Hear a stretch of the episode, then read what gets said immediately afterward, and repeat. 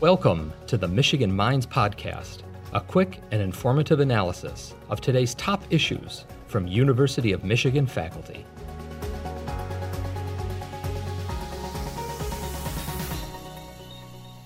So I study racial health inequities, and it's become really clear through my research and the research of others that place is an important factor in these health inequities. Um, but not just place alone, place actually has its own history. So I've been developing these ideas that history and the history of place affects actually the way place is today, and that this in turn then affects health and health inequities. So, one way that I've been doing that is through a current uh, project that I have that's funded through the National Institutes of Health, where I examine the role of racial segregation, including history of segregation and contemporary segregation, and how that then results in inequities, racial inequities in industrial pollution and other social features of the environment, and then how that actually plays out in the molecules in the body, and then how that in turn then results in inequalities in aging, inequalities in chronic disease, inequalities in life expectancy. Another way that I link history to contemporary um, exposures, so the, the current environment, is through this idea uh, that that violence begets violence, and but it doesn't always have to be the same kind of violence or the same notions of violence. So I'm working with colleagues at the um, WashU in St. Louis, some historical sociologists, and they are we're linking histories of racial violence, including lynching and the, uh, the violence linked to Jim Crow and other forms of social control, of racial control, to contemporary environmental racism. And that's what I call this the slow violence. So it doesn't necessarily kill people immediately, but it is this slow violence that, that wears away at people's health over time. Um, and it is passed on through generations through their bodies, through the molecular changes in their bodies. And so that's one thing that I'm trying to show that our environmental racism are, are, or what is the unequal distribution of our pollution, industrial pollution, our um, our pollution linked to the agricultural industry is not it doesn't pop out of nowhere that it actually is linked to our history of violence and our, our violence and control of Black and Brown Americans. These ideas that um, that we have made a, a, pact as a society that there are disposable populations, and we have these populations so that we can dump our garbage so that the rest of us can live in a clean society. And I want to test the idea that if we had no such disposable populations, then perhaps we would have more political will to engage in activities that would slow climate change. And so this, these projects are, for example, I will look at different cities over time um, that have very different, um, different racial compositions, so very different uh, compositions of disposable communities. And what do they do? Do they then engage more in, in policies and practices that slow climate change or that don't leave the carbon footprint or um, contribute to climate change as much as societies, as much as cities that have these large disposable populations? And I think that this is translatable to a global level as well because the United States is the largest per capita producer of, of greenhouse gases, and it's second in tonnage only to China, which is a much larger population. Yet, um, I think that is because we see that we have these disposable populations, and then the rest of us can live in a very cleansed environment, that we don't have any political will to actually change, to change our behaviors. So I think that what ties these projects together and what ties a lot of my research is that I don't think that racial inequities in health is driven by necessarily by personal dislike, even personal, not only just personal dislike between people, but not just personal dislike of entire groups of people. But I think that what we have is this self sustaining system that disadvantages groups of people. Um, and, and that it continues whether whether we realize it or not, or whether we actually want to do harm, whether we intend to do harm to other groups of people.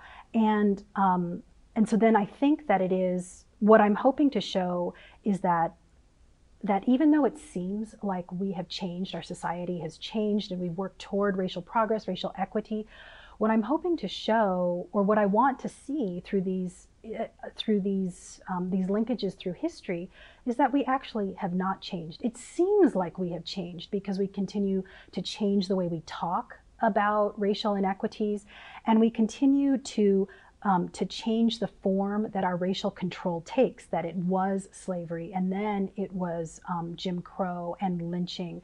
And then now, you know, I think that it is through our criminal justice system, but also through our environmental justice, who we dump on, that now that is the form of our racial control and our violence. And so I kind of, I want to show that in that there, there are reasons why we have no political will, why we have no movement toward equity, toward no real sustained movement toward equity. It is because this is the way we have always been. So we are looking at it nationally, but the thing is, is that we are looking very purposefully at different parts of the country because we are looking at history. So we have to understand migration patterns and how the history of our country developed, how the history of cities in different parts of the country developed through the Great Migration and the influx of Black families to northern and western cities, and how that then changed um, how cities then decided where they would dump, where they would place polluters. So we are looking nationally, but it is with a very critical eye to history, to understanding history and understanding place. So one reason that I think that it is critical that we fund this kind of research is that we have to show, we have to know and understand that racial inequities in health, racial inequities in education, in all of these social um, and political and health spheres is more than personal dislike. And I would argue that it is more than implicit bias. It is about a system that we have created centuries ago that privileges one group over many others. And so we can see this play out in immigration. We, we, it's not, it's just, I study Black Americans and um, the power differential between Black and white Americans, but we can see this play out with regard to many other groups with regard to immigration and other forms of racial control. So I think that that's one thing because when we only focus on personal dislike or we only focus on intent, like someone intended to do harm to this group, then um, we actually won't move toward equity. Instead, we need to talk about changing entire systems and ch changing entire institutions. And we have to work explicitly to, um, to work against history the history that has created the way these institutions operate. So that's one reason that I think is really important is that we have to move beyond individual and interpersonal because I don't think that that's what it's about. Um, the other reason that I think that we need to study this and bring in history and philosophy, especially the history, the scholarship of Black scholars when studying Black, um, when studying the health of Black Americans, is that we have to understand that the racial health inequities that we see now, it is nothing new. And the reason why, perhaps one reason why we have no will or no um, understanding to change it is because we don't understand our history.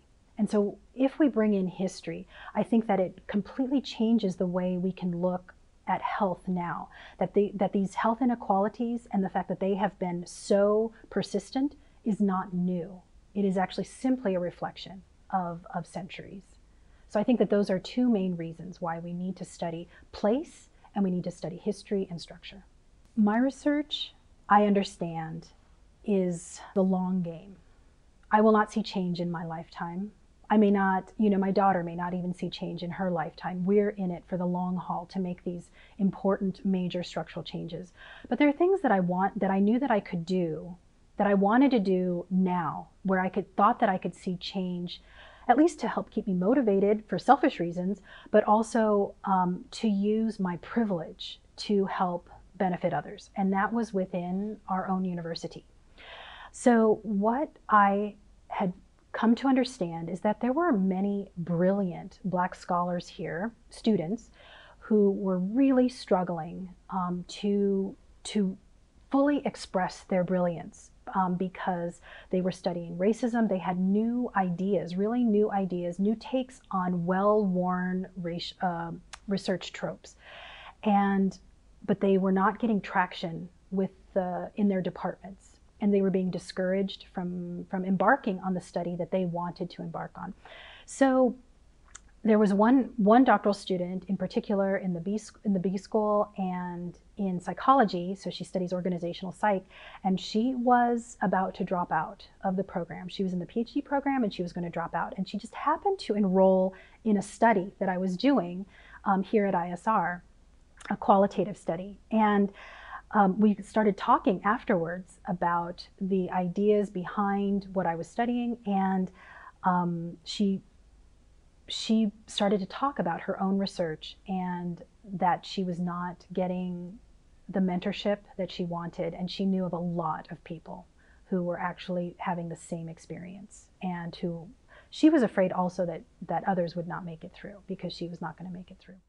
So we started on our own, um, just with a really small group, no funding. I would just we would just get together and talk through racial, talk through ideas about their research, and I would help give them ideas about how to hone their research project, data ideas.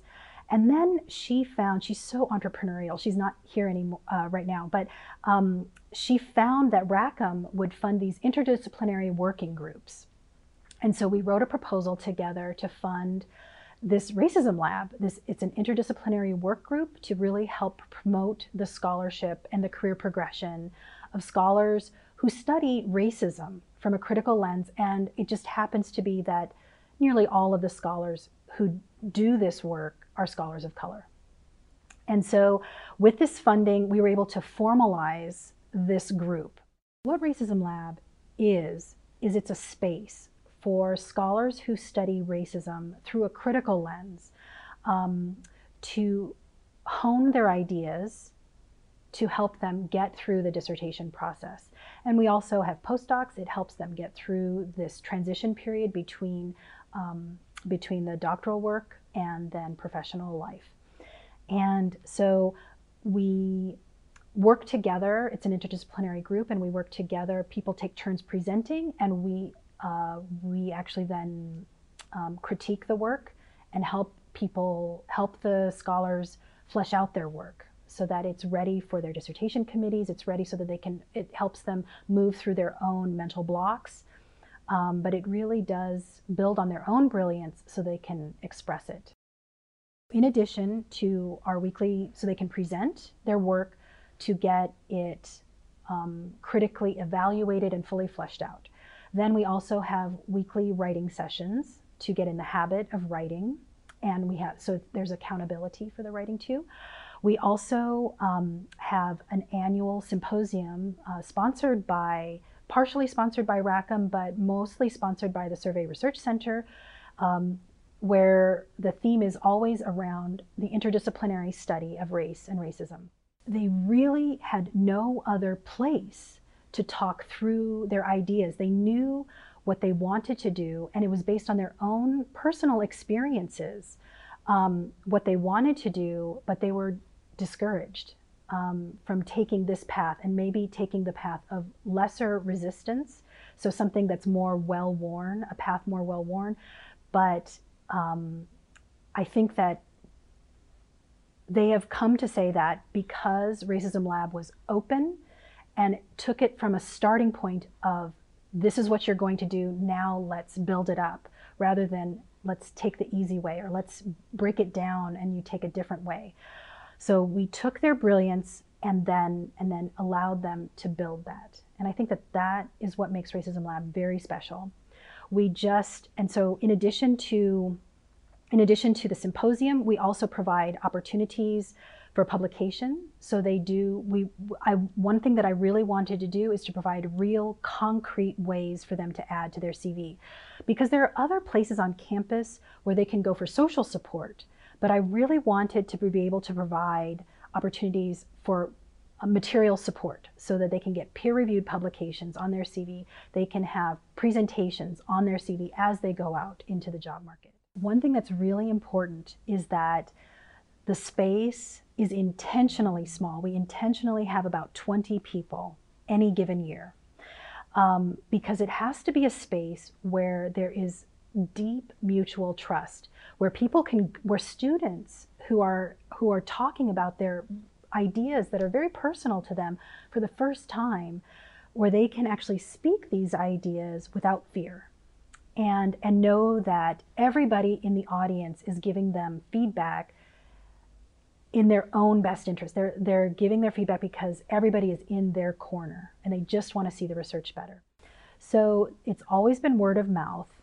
But with this, the development of this landscapes of racial dispossession and control, it has become very important to me that we actually communicate back to the community the drivers of these health inequities, you know, really showing that this is history and place. And this is not about interpersonal um, dislike or even dislike of an entire group of people.